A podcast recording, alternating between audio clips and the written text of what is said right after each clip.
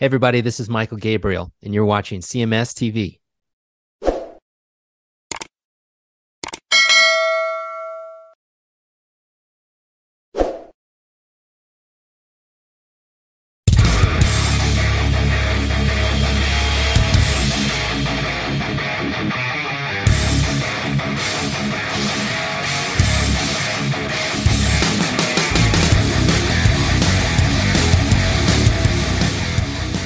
And joining us today on this episode, we got guitar extraordinaire who can not only shred with the best of them, but he makes the greatest facial expressions while doing so. And of course, I'm talking about Mr. Paul Gilbert. Paul, thanks for coming on with us. I'm How are doing you, man? good. I've, I've got Iron Maiden in my head.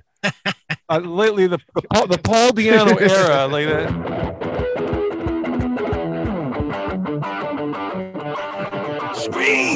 Scream! Vasi! Oh, that stuff's so killer. Man, I love it. awesome. Awesome. Bruce Dickinson's awesome too. you know. Of course. Absolutely. I've Agreed, no doubt. All right, Paul. Well, hey, man, you know, thanks for coming on with us. Uh, let's get, I guess, right to it. Werewolves of Portland, your 16th solo record.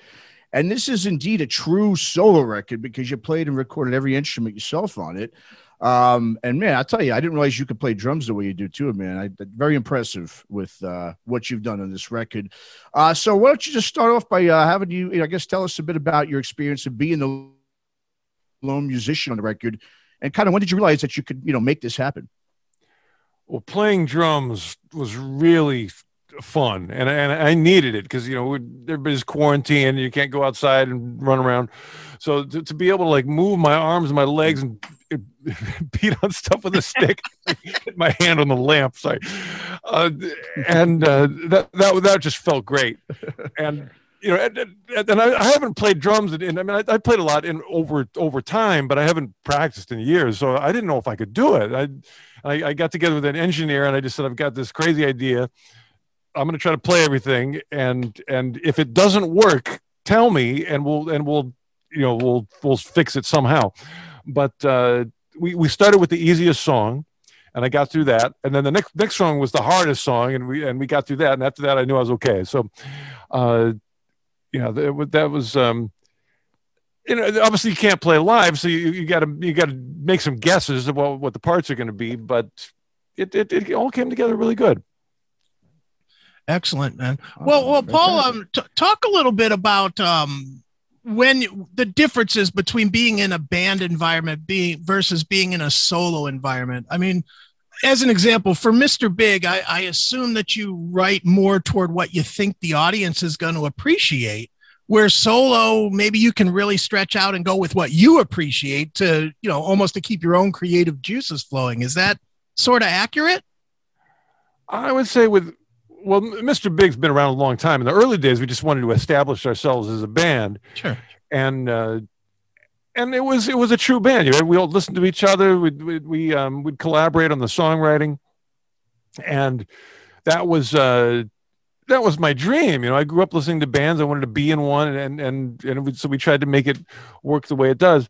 Uh, as time went on, we we started to you know find our own styles, and you know sometimes I would bring music that wouldn't fit what what really Mr. Big was about. Mm-hmm. Um, and so that that's when I started, you know, doing my solo stuff, and also, you know, had reformed Racer X because my my solo stuff at, at, in the '90s tended to be more pop than what Mr. Big was doing, mm-hmm. and then the the Racer X stuff was heavier, so it was sort of you know, you know a little uh, not the right direction either way. Um, later on, as I started to get back into blues, I really felt that I had something to offer to Mr. Big again because Mr. Mr. Big always had the kind of a bluesy edge with especially with Eric's style of singing. So that's when we reunited in, in around 2009 maybe it was. Um, I was excited about it because I thought, man, I got this whole new vocabulary of blues stuff that I can bring to the band, and um, and you know, it was just it felt like it was, I was deeper as a songwriter. It was really it, it, that was a that was a, a really good uh, reunion for the right reasons and so that that worked out great. And I, and I like that record that we did. Um, what if it turned out good? Yeah. Um, and and my solo stuff is really different. You know, over over the years, like my it started off kind of wanting to be a pop singer with with you know crazy solos in the background.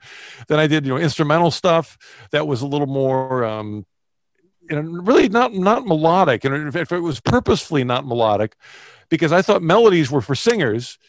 And and if you do a, guitar record, there's no singer, so why have the melody? So I was trying to do like what guitar players do, which is like a lot of riffs and a lot of burning solos. And uh, you know, I thought if you know if I want a melody, I'll get a singer.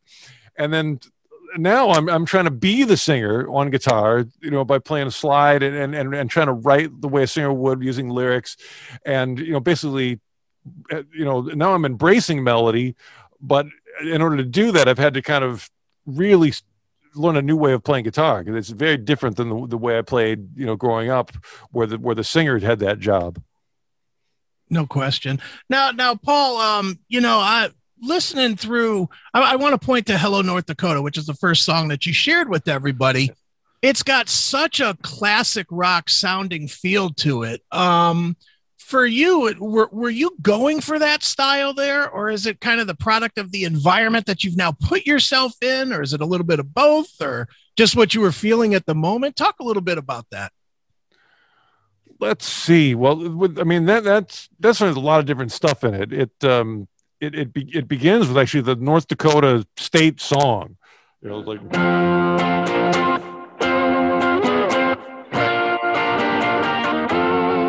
North Dakota, North Dakota. It's, it's, it's very, very, and that's not rock at all. And I really had to had this kind of study to figure that out because I, I, I did it with like sort of a Brian May style five part guitar harmony. And I guess in a way that's classic rock because certainly Queen is, uh, you know, a great classic rock band.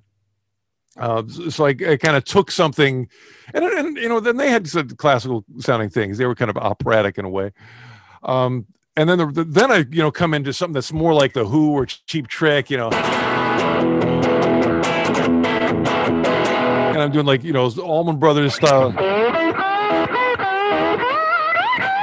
some slides. So that you know, it's a really dramatic shift of style. You know, within the first twenty seconds of the song, and then I start getting into the melody. As long as they don't steal my guitar collection, and of course, I can't sing that well, so I play it with slide. But it, uh,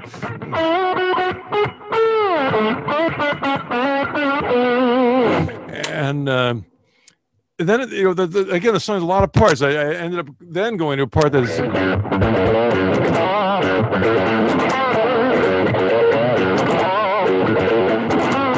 and I don't, I don't know where I got that man to me that almost sounds like a Zakk Wylde Ozzy sure. thing or something and then I get to more like Van Halen's open string so there's, there's, there's a lot of stuff that's a really dense song it's not it's not a you know, it's got more parts than I would normally have. Um, and then you know, on from there, it's got like a six eight and a.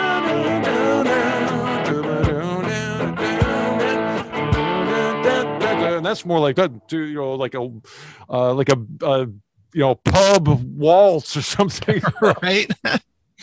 so there's, there's so many parts of the song uh, that, that, it's hard to pin it down to one. But it, you know, everything's filtered through me, and and you know, my era is 1964 to 1984. You know, from right. the you know the first Beatles album to the last Van Halen album with David Lee Roth. You know, that's sort of like what I always feel formed my instincts and and, and formed what I'm what I'm looking for.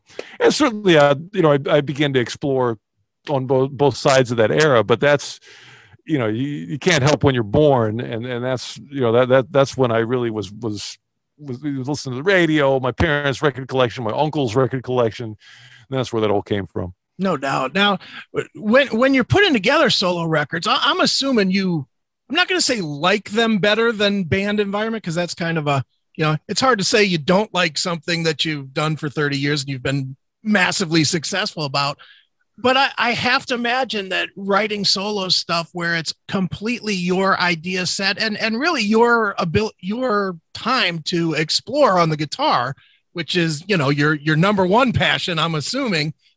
I'm assuming that that's more fulfilling for you. Is that accurate? Well there's, there's different ways to be fulfilled. I mean if, if i had never been able to be in a band i think i would really I, I, I really feel that that something was missing. You know, Sure. that's that was my original goal. I wanted to be in a band, and, and I'm, I'm really happy I could. You know, I mean, even as a kid, the the, uh, the just being in cover bands as a teenager, that was great. You know, and I, and I was always in bands with older guys. So they they I would learn. Um, you know, they they would turn me on to other music. You know, there's no you couldn't Google search back then. You know, so it'd be like, man, what? Let's go over to the bass player's house and see what records he has Right.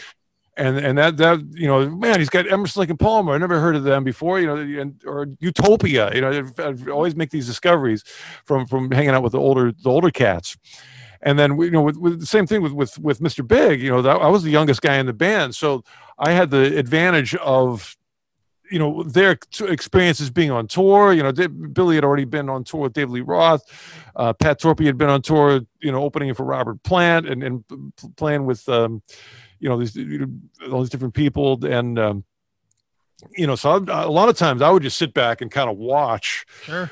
You know the pros and, and to see what what they did and then and then try to step in and, and, and not muck it up too bad but, Right. so, so I'm- really glad i had that experience now of course the the downside is you, come up with something that is a little a little you know that's that's sort of something that that maybe you would only do on your own like i, I remember coming up with the song green tinted 60s mind mr Right. big song that that whole that whole thing. And and, and I, I wrote all the lyrics and and the, and of course the title. And so you know here i come to rehearsal. I said oh i've got this song called green tinted 60s mind. And the band looked at me like eh. you know like oh that, that's the worst title ever that's just weird you know can't you write you know how about a song called you know stone love? Or you know i, I don't know what you know something more normal you know. Right. and and it was really there was it, it- uh, I didn't think that was going to end up on the record until like the last minute, because the producer liked it and Pat, the drummer, they, they were kind of like, ah, I, th- I think it's a good song. Let's put it on, even though it's weird. Let's let's put it on there. And so that, that that's just part of my nature. Like I come up with stuff. I, I have a feeling if I came to Mr. Big and said, I got this song called "Argument About Pie," you know, I I don't. I, I think would, the conversation would end right there. It'd just be like, no, you know, that's not to go do that in your solo thing. Right. And so it, it's really nice to have both things because you know to, to, to play with Mr. Big, you know, we got to do you know three sold out nights at the Budokan and and, and make some great music that I wouldn't have made on my own because of of the, the sensibilities of the other guys.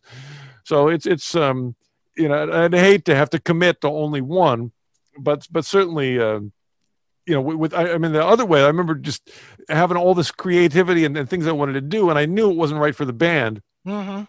so it's uh it, it's it's really nice to have that feeling that that people have a sense of who I am as as a person.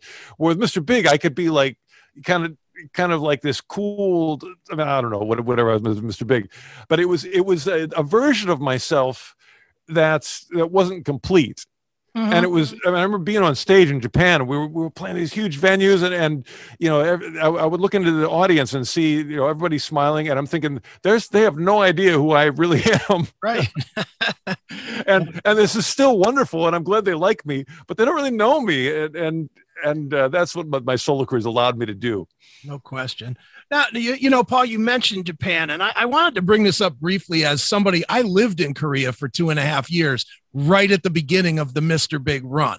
Wow. So, so I actually I used to take the, the. You guys didn't come to Korea at that time. You stopped at Japan, and I used to take the little military hops and see see uh, huge places like the Big Egg in Nagoya and places like that.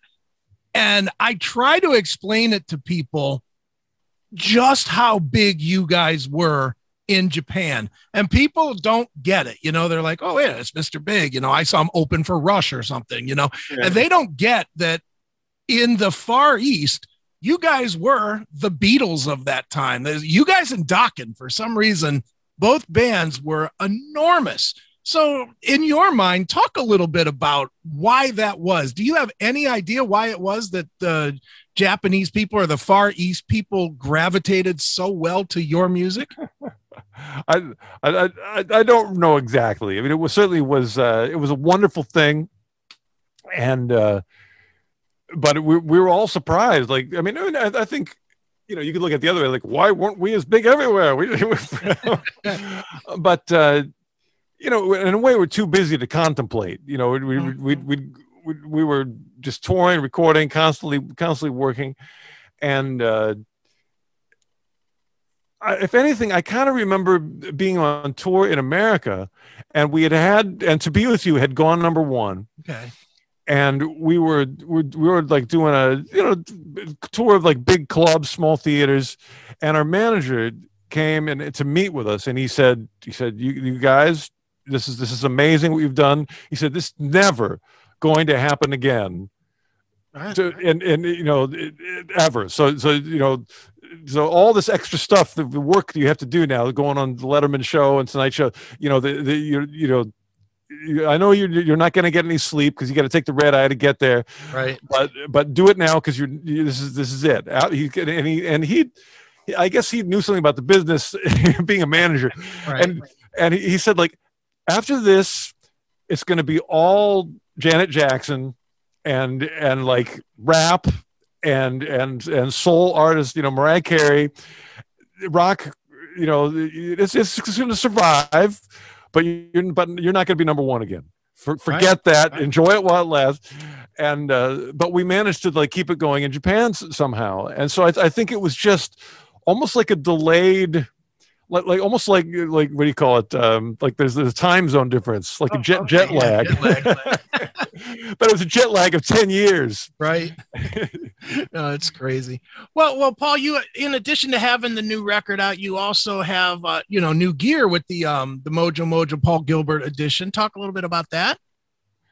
Oh i've got a, uh, actually two overdrive pedals that are that are have signature. One is the the mojo mojo which i've been using for years it's, it's a really simple I mean, sometimes i think of it it's like the toyota camry of of overdrive pedals which is that it, it just always works. It, it's always it, it, it, it's, there's nothing really like there's no bells and whistles. It's it's, it's it doesn't do like crazy stuff or it just sounds good and it works. And, and you're, and you're sort of glad you brought it to the gig. Sure. Um, and then the, the other one is a, uh, a JHS uh, PG14 overdrive, and I use them together. Okay. You know, I'll, I'll either have one or the other or both on. It gives me a variety that way. And, and that one is, is much more of a Ferrari. You know, it's it's like you, you got to spend time tweaking it, and it you know, it's not that it breaks down, but it, there's a lot of adjustment to do Mhm. you know it- it's it's more you know a little more high powered engine and, and there's been it, the- the settings really mean something. You you can you know you can get it right you can get it wrong. You know, so,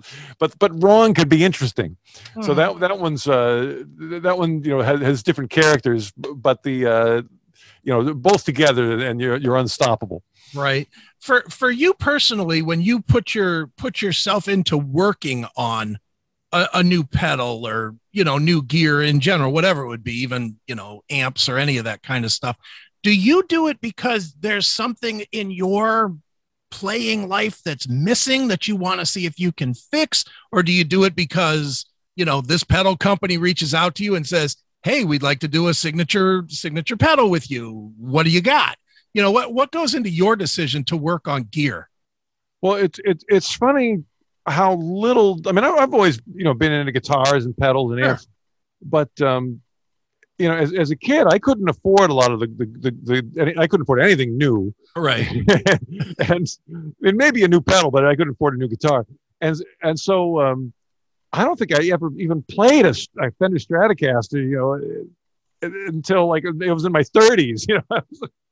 You know, I, actually, I, I had a, I had a Les Paul when I was a teenager because uh, we found one used, really cheap, sure and but I didn't even know what it was. You know, so so you know, this is before Google. You could so you couldn't research you couldn't research stuff.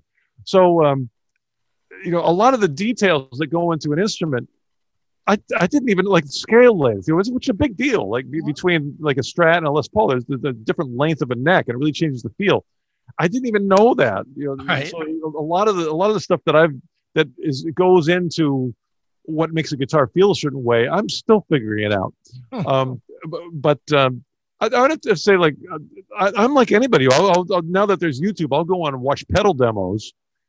And you know, there's this guy named Andy who, who actually I found out he lives in Portland where I live. But uh, I, I would watch him all the time. Goes, let's see what flanger he likes, and uh, and, and I'd check it out, and I just you know buy one and. and uh, you know, because I uh, I have a career. Sometimes the companies will work with me, but um, like the, the, the Mojo Mojo was it, it, was perfect when I got it. You know, if anything, I just didn't like the color. I thought, but it, it, didn't like match my other pedals. You know, I, I tend to have like bright colored pedals, and, and the Mojo Mojo was brown. Right. So I'd be sitting there looking at it, going like, "Man, this thing sounds great." You know, I, I wish it were purple. And then so that, that's they did that, and and they they said, well, as long as we're it's going to be your signature pedal, we got to do something to it. And I said, well, there's a switch on the top that I never use, mm-hmm. so why don't you just make it so that switch is like preset to the, the setting where I use it, and then put it like you know in its place, put a switch that makes it go to eleven. Right. And so that's what we did. So you know you can you can get it to sound exactly like the brown one, or if you need some more, you can you can you can boost it up a little more because sometimes you know with the Mojo Mojo it's actually a fairly conservative pedal you know it doesn't it doesn't go really crazy. Mm-hmm. but with mine you can you, can make it go to 11 so you know if you if you want it to go a little crazier it will. Right there you go. A spinal tap moment right? Uh, all spinal tap is real. That's a, that's that's nonfiction. Of course. Well, uh, well, Paul, you know, no secret, uh, the the rock and metal world lost arguably the greatest influence in our time, Eddie Van Halen. And you know, as a guitar player and somebody that was certainly came up in his era, I'm assuming huge influence on everything you've done, especially even when you go back to like Green Tinted 60s Mind. That, was you know that intro was so different from what everybody was doing and the backwards masking uh, you know it was so different which comes out of stuff that everybody kind of saw Eddie Van Halen doing different things. So for you as a player, you know, I'm not going to ask you were you influenced because I know you were, but yeah. talk talk a little bit about his influence and you know what his passing means to you as a as a player, not necessarily as a you know human being. Yeah. Well, I, I, at that time, I couldn't figure out the solos. You know, right. I I'd get a thing here or there, but they were, you know, I was, I was 11 years old when the when the first Van Halen record came out, and I actually I had seen my uncle because my uncle had the record, and he was much more advanced guitar player, and he had done the tapping thing. What was it? I get the real strong. So, so I, I kind of had an idea what that was. Now I couldn't do it, but I but at least it wasn't a, a big mystery. Mm-hmm. But the thing I would gravitate towards would be the rhythm parts. Okay. Because those like I I could I had a fighting chance of figuring them out. And just the way Eddie played, um, some stuff that on the surface would be simple. Like, you really got me the Kinks song with two chords, and but the way the Kinks would play, you know, or it's in G or, or whatever, whatever key it's in, you know, they'd, they'd play like a power chord where Eddie would, would play it. Right. And he has this this thing where he'd do a quick chicka right into a single note. Right. And to, and that's really hard to do to get that. Like hardly any of my well, I'm, I'm working on it. I, that's I show that kind of stuff to my students a lot, where I, where I make them do a chicka and then a single note and that humbles people. Right. Like, oh man, you know, I can do a note and I can do a chicken, but to do them together and have the transition be clean and that quick, and that's something that I developed from learning Eddie stuff. And uh, but just a sense of time too, like uh, you know, a song like "Little Dreamer," like three.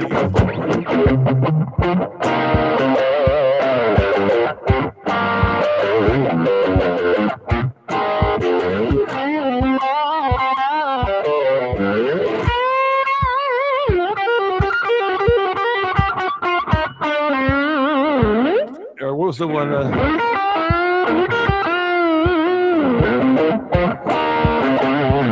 and that's that's jazz, right? he's over the he's over like the minor five chord.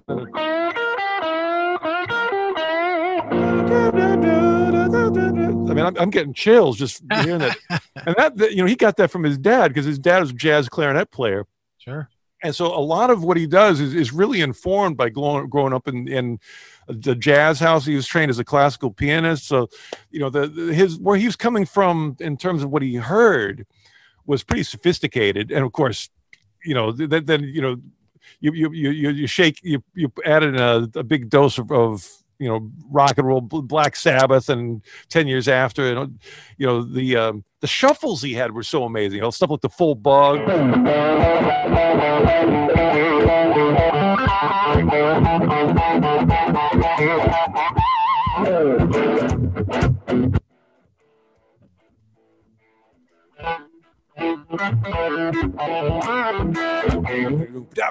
of course, the thing with, with Eddie too is Eddie Van Halen was Eddie Van Halen and Alex Van Halen.